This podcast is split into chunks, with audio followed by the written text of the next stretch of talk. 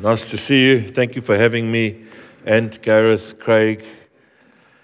Waar's my Afrikaans Mikey? First, thank you so much for having me, Colin. It's uh, amazing to be here.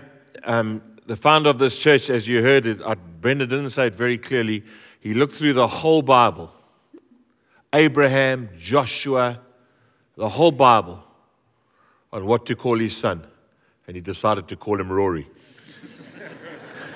It's phenomenal. That's why I'm here. It's the only reason he couldn't find a name in Hebrews 11 for his son. Uh, the other reason I'm here is heeltemal tweetalig en ek weet baie van julle is boere. So aangename kennis, dis baie goed om hier saam met julle te wees. Ek is 'n bil. Ek is van Pretoria af en ek's baie goed om julle te sien. When I got to Pretoria, I couldn't speak English and I felt the Lord say jy moet Afrikaans, jy moet gou leer my maat. So ek kan Afrikaans praat. Ek kan julle doop na die diens. Ek kan van die boek van Handelinge preek hoofstuk 18 verse 17 tot 28. Ek het dit in my kop. But um, the main reason I'm here is because I had a nervous breakdown and um, I ended up with a psychiatrist. And I never thought I would. I was head boy of my school. I was captain of the first team rugby. I thought I was going to be the next president of South Africa. And then I went into ministry and I ended up sitting with a psychiatrist who told me that I had problems. And um, so Brendan's actually much worse than you think he is. No, no, I'm being dead serious. And um, it's not an issue of sin that has got him here, it's an issue of pressure over many, many years. And um, this house has an apostolic relationship with Advance and with Common Ground. And so I'm not going to violate that. I'm not stepping in for that. I don't have a team. I don't want you to join me. Uh, I don't have a movement. And so I come here as a pastor. I'm not an apostle, I'm not a prophet, I'm a pastor. And what a pastor does is when people are in trouble, they come and they cry with you. And they're going to tell you it's going to be okay. And um, God, somehow, I had to stand up in front of my church and say to them, I'm on psychiatric medication. I have got a, there's something wrong with me. My output has exceeded my input and I'm in trouble. And I'm back in ministry now. And I don't know what the road has been. I've seen people that don't go back into ministry. But this is not an issue of sin, and it's an issue of, of and you know, somehow they think from the, from the neck up there's a problem, and from the neck down it's okay to take medication. You think, like, if it's for your something, then it's okay, but from here up it's like not okay. I've taken medicine from here up. And uh, so I stand here with a, a deep compassion in my heart not just for Brendan, but for the leaders because of what they've been through. I've prayed for these leaders every day since the day they called me in to come and help them. So I don't come here as some hit shot trying to, you know, I just come here to maybe cry with you, with some of you, because it's not just Brendan, it's Brendan who's been honest enough to say, I'm in trouble. And I can stand here and say, I've also been in trouble. And um, I don't think I've ever got back to my full capacity. And, um, and I don't think God will let you get back there because you'll go and do the same stupid things again, which try and build the church without His power, run ahead of ourselves, get caught up in apostolic movements, travel to the world, uh, trying to change the world while we're not quite all together ourselves. So I stand here as a broken man, and the very reason I don't stand on the stage, I never preach from the stage. Since the day I had my nervous breakdown, I always preach off the floor. And people say, Why do you do that? I say, Because I know I'm this far away from just falling over again.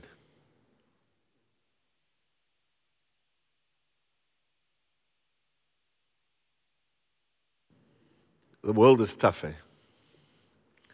The riots, the, that um, lady who killed her three children in New Zealand, her husband is in our church.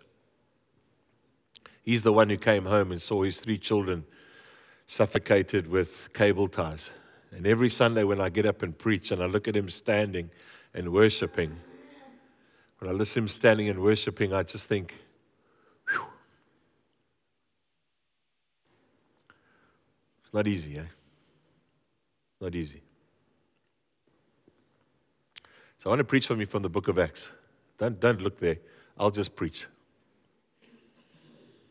And the book of Acts ends like this in the NIV 84 translation. The last three words of the book of Acts are Lord Jesus Christ. Say that with me. Let's say it with faith. Lord Jesus Christ. Capital L, capital J, capital C. Lord Jesus Christ. Capital L, capital J, capital C. That's how the book of Acts ends. And inside the book of Acts, on a 30 year journey, is every kind of opposition that you can imagine. There's snake bites, there's shipwrecks, there's storms, there's Sadducees, there's court cases, there's splits, there's breakdowns, there's relational descript. There's everything that you can imagine happens in the book of Acts. And at the end of it, it says, Lord Jesus Christ. This is how the book of Acts starts. It says, Jesus preached about the kingdom for 40 days. So it starts with Jesus and the kingdom, and it ends, it starts in Jerusalem, and it ends in Rome, and it says, For two years, Paul preached about the kingdom of God and the Lord Jesus Christ. So the brackets of Acts in that 30 years, the brackets of Acts are Jesus and the kingdom. So, what are you here for, Rory? I'm here to put Jesus in the kingdom around Brendan and Tash Locke. I'm here to put Jesus in the kingdom around the elders of this church, and I'm here to put Jesus and the kingdom around every single one of your lives. So that whatever happens in the middle, storms and snake bites and all those things, we go back to the fundamentals of the book of Acts Lord Jesus Christ and the kingdom. So I stand here as a very broken man. I never I was sitting in a lunch and my heart rate is 58. It's been 58 my whole life. My heart rate is 58 and I was sitting in a business lunch. I, I own businesses. I was sitting in a business lunch and I looked at my watch and my heart rate went from 58 to 130 in 10 seconds.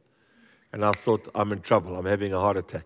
My face went numb. I looked at the guy. I said, Listen, China, I've got to get out of here. I think I'm in trouble. I drove at 50 k's an hour to the doctor. I went there. By then, my heart rate was at 170. I said, I think I'm having a heart attack. He said, You're not having a heart attack. You're having a panic attack. And he said, I'll take your bloods. I'll get back to you tonight. That was on Thursday. He got back to me on Monday. By the time he got back to me, I'd lost 10 kilograms in four days. And I spent three months in bed. I never got out of bed. And I had to start believing that the Lord Jesus Christ was actually in charge of my emotion, in charge of my intelligence, in charge of my future, in charge of my finances, as he is of Brendan's. But I don't know if it's going to take three months, if it's going to take six months, if it's going to take nine months. But I'm a pastor. The apostles and the prophets will help you. Advance will help you. Common ground will help you. They will bring a structure in place that can help you into your future. I'll just cry with you and pray with you. Because I want to tell you, hiding here is some very strong, tough Afrikaans men that inside, deep inside, they're scared about the future and they're scared about facing some of the demons of their past. I grew up in an alcoholic home. I know that. I never faced that. And then one day I was sitting opposite the psychiatrist and, and it was a woman psychiatrist. And now this big head boy captain of rugby is sitting across the way from a psychiatrist. And she said to me, What role has alcohol played in your life? So I said, Nothing. She said, What is it in your life? I said, It's neutral. And she got up from her desk and she walked across and she sat next to me. I said, I like the table between us. She put her hand on my knee and she said, Young man, 52 years old, same age as Brendan. Maybe I was 51. What role has alcohol played in your life? And I broke. I absolutely broke. And I realized I've never had a drink in my life. I realized that alcohol was not neutral in my life, alcohol was violent in my life. And I never dealt with it. I never actually wrestled it to the ground. I never got the blood of Christ into it. So I just never drank, and I thought in never drinking, I have victory over alcohol. But actually, I'd never ever confronted alcohol. And when I went to go and see the guy, because my feet went numb, when I went to go and see the guy and he tapped my knee and, and my knee didn't react, he said, You know what? You all come into my office between 45 and 50. You all triple A type personalities. You all think that you're in control. But he said, Between 45 and 50, you eventually run out of natural energy. Then you've got to start facing the things that affected in your life.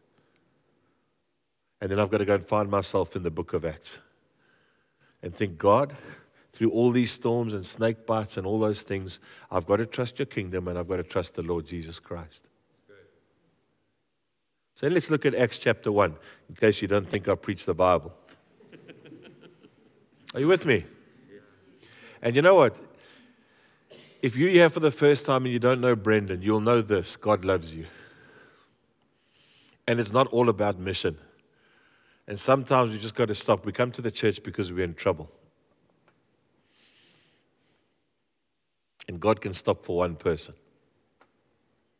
This is what it says in the book of Acts, chapter 1, verse 7. He said to them, It is not for you to know the times or dates that the Father has set by his own authority, but you'll receive power when the Holy Spirit comes on you, and you'll be my witnesses in Jerusalem. Say Jerusalem and Judea, and Samaria, and to the ends of the earth.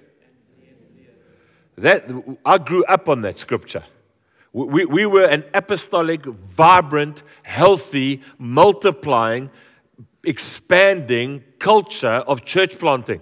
We were going, we were going, we were touching, we were going to Holland. I was flying to Australia, one year, five times to Australia, speaking at conferences, flying to England, going to America, into Brazil, going to Germany. Go, we were going because the Bible says Jerusalem, Judea, Samaria, outermost parts of the world. And we were going, going, going. And Bloemfontein was growing, thousands of people. And inside my heart was dying.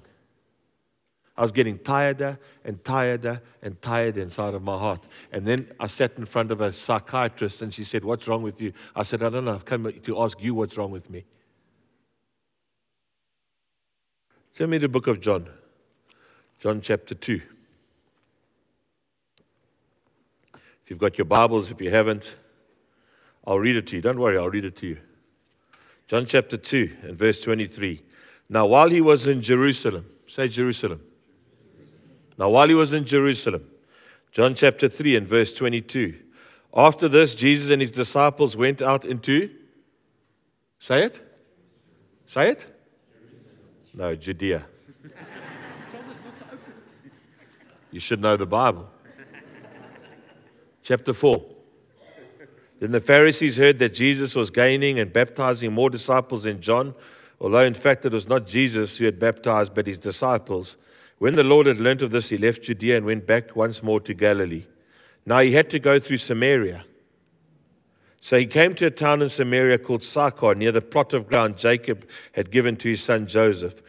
Jacob's well was there, and Jesus, tired as he was from the journey, sat down by the well. It was about the sixth hour. When a Samaritan woman, say Samaritan woman, when a Samaritan woman came to draw water, Jesus said to her, Sixth hour, eh? 12 o'clock.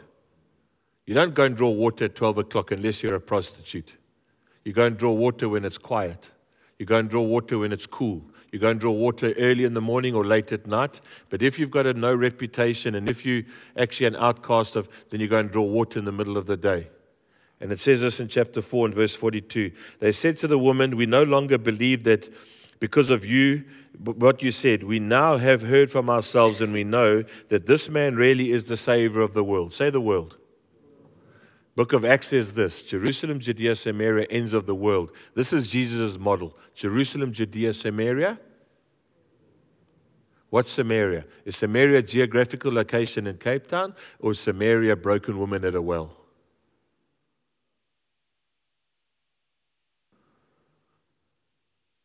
And that's a question we have to ask.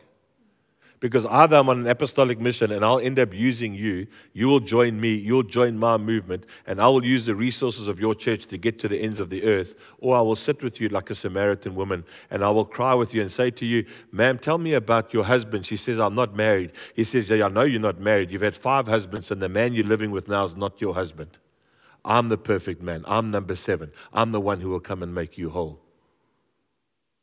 Friends, we're either on an apostolic journey or we're following in the footprints of Christ, that when somebody actually gets broken, we can stop and get them fixed as part of our apostolic mandate. Amen? I was at my business the other day. I have a petrol station in the Free State, 350 kilometers from where our church is. And I got an SMS from a girl, a Samaritan woman, a broken woman. She SMSed me. She said, I'm at your business. I'm filling up with petrol. I'm looking at the mountain behind your business. And she said, I just want to tell you, I feel safe here. I was four pumps away from her. I was at my business as well. I was driving out. I got an SMS. I turned around. I parked next to her. I said, Hello. Said, What are you doing here? I said, What are you doing here? We went to Mugg and Bean. I've got a Mugg and Bean. We went for an hour and a half. We had coffee. I opened up the scriptures. I said, Do you know what it takes for God to have organized this meeting at my business 350 kilometers from Pretoria? You would never have been able to see me.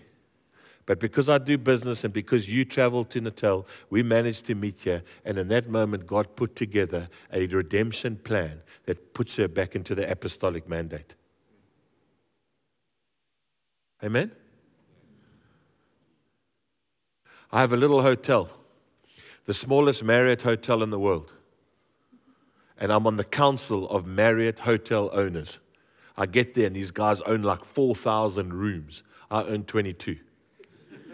They say, What are you doing here? I said, I haven't a clue. But I've got a lot to say. I walked in Tuesday night last week, but Thursday night last week, minus four degrees. One bedroom left. One bedroom left and there was a couple at the th- there was a couple at the reception, and she had got blinded by one of the trucks. It was eight o'clock at night, freezing cold, one bedroom left, but it was a suite. It was double the price. And I said good evening to them, and the lady looked at me, or the man looked at me, and said, "Are you not Rory Dyer?" I said, "Yes, I'm Rory Dyer."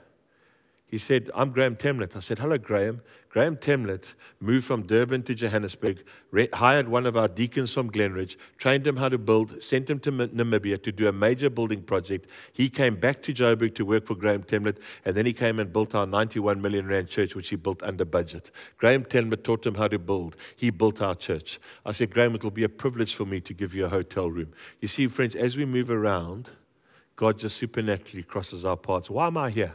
I'm here because 27 years ago I met Brendan and Tash Locke, and God crossed our paths. I don't know if he needs a hotel room right now. I don't know if he needs a cup of coffee at Mugg and Bean. I don't know what he needs, and I don't know what you need, but I want to tell you, I will love you.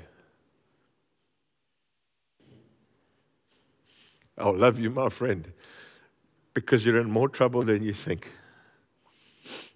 But I'm in for the long haul. And I don't know how long it'll take, and nobody knows that story. And there are other men who have got more skills to look after the structures of this and the future of this and the well being of this. But you also need pastors. And our paths cross not as an apostolic commission to go to Samaria. Our paths cross because you, like that woman, are broken near the well. And I join you as a broken man, and we trust we can drink from the water that will make us well. Don't get caught in the structure of the forward advancement of the kingdom of God. Just worry about people. It's about people the one next to you, the one behind you, the one in front of you.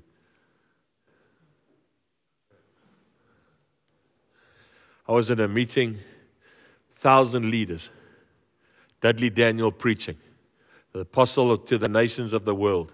And the Spirit of God hit me as a 21 year old boy, and I started to weep. I just started to cry from deep inside my soul as God got hold of me for the first time. And I started to disturb the whole meeting. And an apostolic man walked up to me. One of the team guys left the chair, came to him, and he said, Hey, young man, you're disturbing this meeting. You must be quiet or you must leave. And Dudley Daniel stopped him. He said, Leave. His name was Paul. He said, Paul, don't take your seat. And he looked at me. He said, Young man, you can cry as much as you like. You can disturb us as much as you like because God is busy with you. And for the rest of you thousand people, you're going to have to bear with it because God's busy. That was the, that was the leader that I grew up under. And people say he's this tough apostolic man, but he stopped a meeting of a thousand people because he could see that God is busy with me.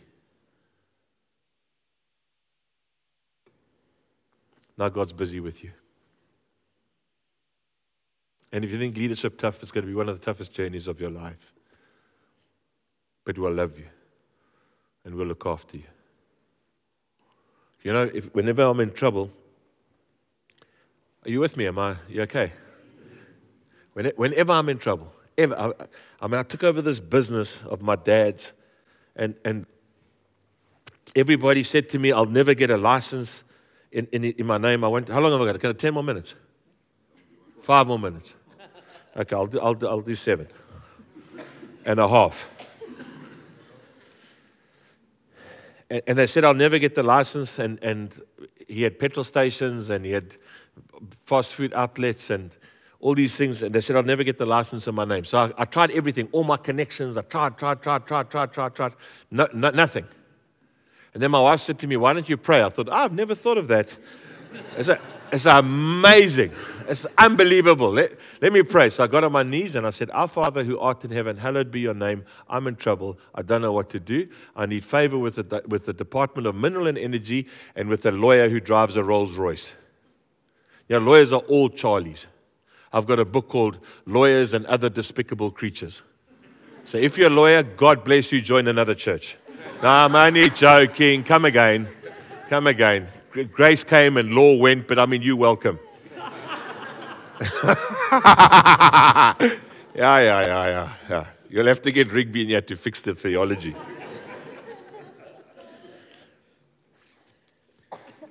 But I got on my knees, and the next day I went to a rugby tournament sponsored by the Department of Mineral Energy, and the, and the Director General's son and my son played in the same rugby team. And I said, I need help with the license. He said, I'll help you, no problem. And a couple of days later, I was sitting with this lawyer who drives a Rolls Royce. He comes in, he thumps all his files on the table. And we sit down. I've got my accountant, I've got my lawyer, I've got my partner. And, he's, and, he, and he sits down, he's very like loud man and he says, Isn't one of you a missionary? My heart sank. I thought, Flip, he's an atheist lawyer who drives a Rolls Royce. so, so, I said, Yes, I'm a missionary. He said, I love missionaries. My parents were missionaries. I've got such a heart for missionaries. And he, started, he said, Hey, don't you make speeches at schools? I said, Sometimes. He said, Did you speak at the Woodhill College Speech Day 18 months ago, and you told a story about your dad on the side of the rugby field shouting, Go Boyka. I said, Yes. He said, That story changed my life. I love that story. Is this your dad's business? He said, I'll help you with pleasure. In the midst of when you don't know where to go and, and, and you, you just need a pastor to come into to your life and just get on your knees and say, Our Father who art in heaven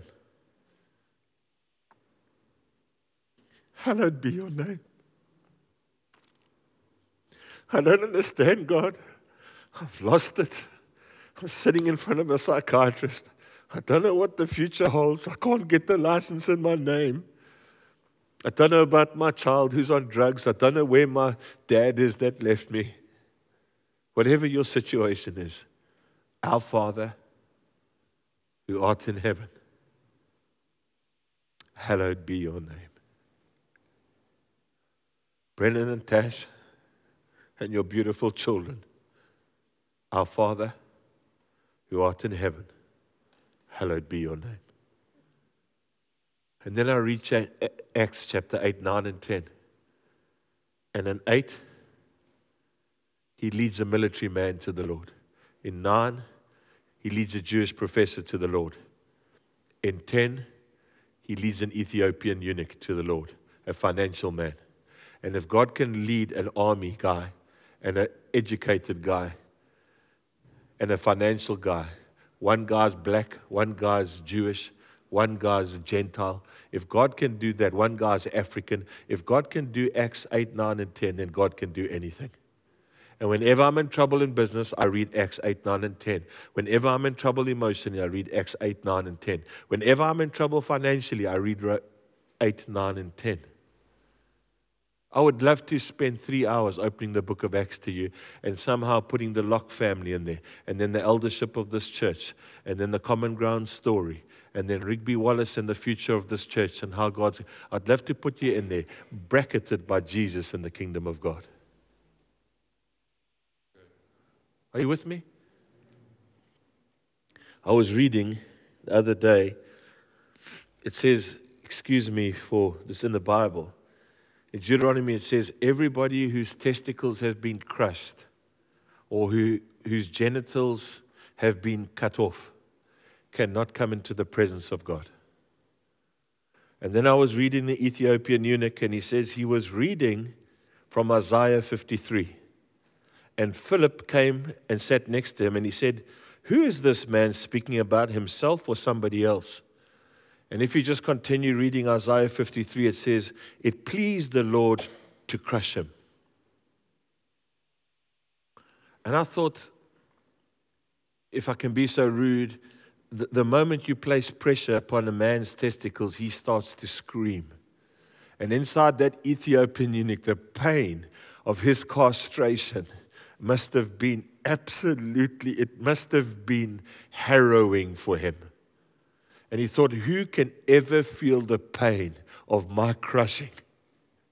And then he reads just a few verses later, and it says, It pleased the Lord. It was the will of the Father to crush his son. And then he must have thought of the pressure. You cannot, if you're in your right mind, take your child and place any form of pressure upon their head. And yet the Bible says it was the Lord's will to crush him. And in that moment of crushing, that Ethiopian eunuch got healed. And then he reads, he reads Isaiah 53, Isaiah 54. Sing, O barren woman. He was barren, and it's much more embarrassing for a woman to be barren than a man. And it says, Sing, O barren woman. You mean we can actually start singing? I can't reproduce, but I can actually start singing. Isaiah 55. Come, all you, you've got no money, come buy, eat, and drink. He's the, he's, he's the, the treasurer, he's the finance minister of Ethiopia. He understands money. He says, You can't give free chow. But Isaiah 55 says, You can give free meals. Isaiah 56, you eunuchs, do not give yourselves, do not call yourselves barren branches, for I will give you a name greater than sons and daughters that will never be cut off. And he's thinking, but it's been cut off. And God says, I will give you a name that will never be cut off. Whatever's been crushed, whatever's been cut off, whatever's been destroyed, whatever has been twisted, if we find ourselves in the book of Acts, the living testament of God as a gift to the church, over every one of your lives, there will be three letters at the end L, J, C. Lord Jesus Christ. I prophesied over your church. You're in safe hands. This is an amazing eldership team. This church has been through many things and it still stands. This was not Kevin van Eck's idea. This was not Bruce's idea. This was not, this was God's idea. Before I was born, God had this church in his heart. My grandpa used to say this the church has been thrown to the dogs many times, and every time the dog dies. You can't kill the church. The ANC will go, communism will go, Ramaphosa will go, Mandela's gone, but when everybody's forgotten about them, the church will still stand. And so you're in a tough time now.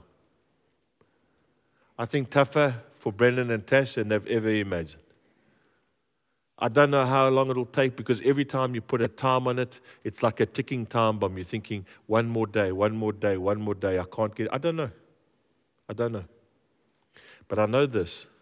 I'll entrust you to the book of Acts and to the, the word of God and to pray, and I'll be your friend. I won't overstep my authority. I will be your friend. I will love you. I will cry with you. I will look after you. And if you need me, I'll come down. And you, my friend, and your family, I will look after you for as long as you need. And I don't know how long that means. That's a promise that can cost me a lot of money. But it's a promise I'll make in front of these people. Because I don't know if you'll be back. I don't know when you will be back. I don't know what the future holds. But I want to tell you this you've got some friends who will walk with you into the future that will love you. And never forget this Samaria is not a geographical location, Samaria is a person. Thank you.